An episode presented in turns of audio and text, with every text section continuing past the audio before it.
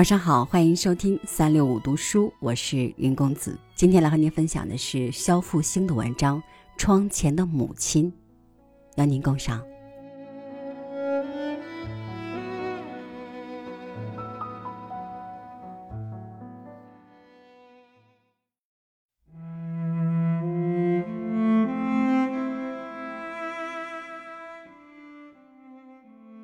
在家里，母亲最爱待的地方就是窗前。自从搬进楼房，母亲就很少下楼，我们都嘱咐她，她自己也格外注意。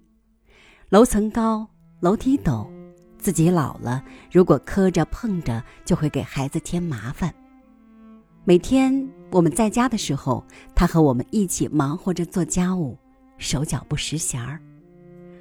我们一上班，孩子一上学，家里就只剩下他一人时，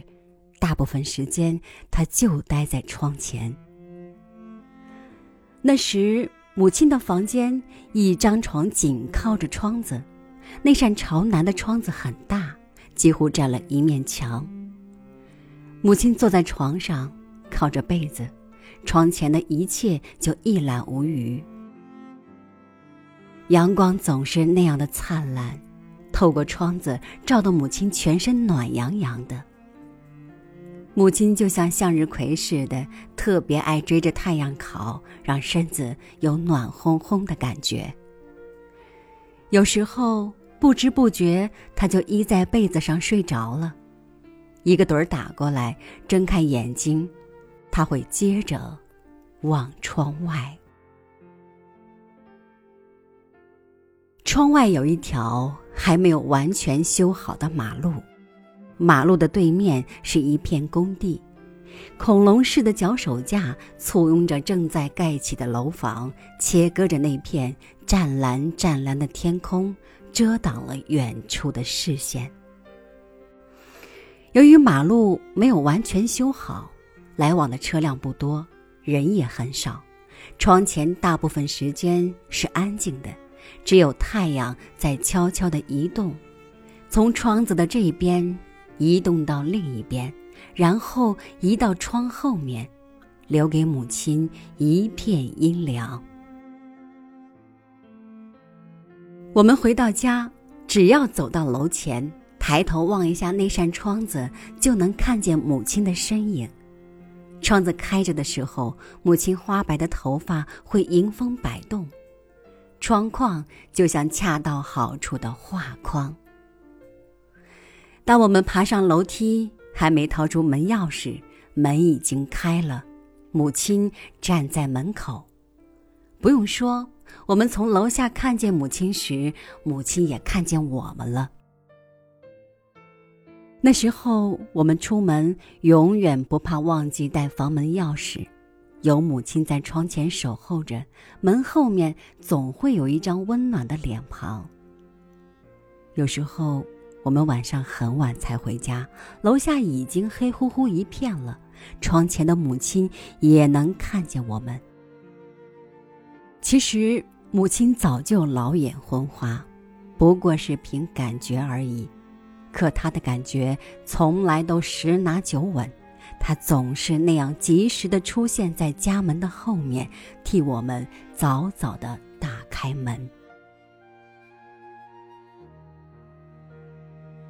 母亲最大的乐趣是对我们讲她这一天在窗前看见的新闻。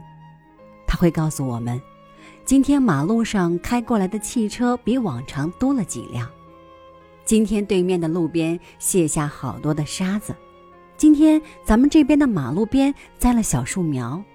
今天他的小孙子放学和同学一前一后追赶着，像一阵风似的，今天还有几只麻雀落在咱家的窗台上，等等等等，都是些平淡无奇的小事。但他有枣一棍子，没枣一棒子地讲起来时，津津有味。母亲不爱看电视，总说她看不懂那玩意儿，但她看得懂窗前这一切，这一切都像放电影似的，演着重复的和不重复的琐碎的故事，沟通着他和外界的联系，也沟通着他和我们的联系。有时候望着窗前的一切，他会生出一些东一榔头西一棒子的联想，大多是些陈年往事，不是过去住平房时的陈芝麻烂谷子，就是沉淀在农村老家时他年轻的回忆。听母亲讲述那些八竿子都打不到一起的事情，让我感到岁月的流逝，人生的沧桑，就是这样在他的眼睛里和窗前闪现着。有时候我偶尔会想，要是把母亲的这些都写下来，那才是真正的意识流呢。母亲在这座新楼里一共住了5年。母亲去世以后，好长一段时间我出门总是忘记带钥匙，而每一次回家走到楼下的时候，我也总是习惯地望望楼上的那扇窗，可那空荡荡的窗像是没有画幅的镜框，像是没有了牙齿的瘪嘴。这时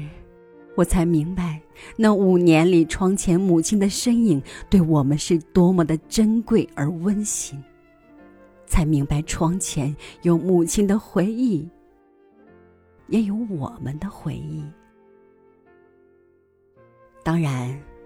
更明白了，只要母亲在，家里的窗前就会有母亲的身影，那是每个家庭里无声却最动人的一幅画。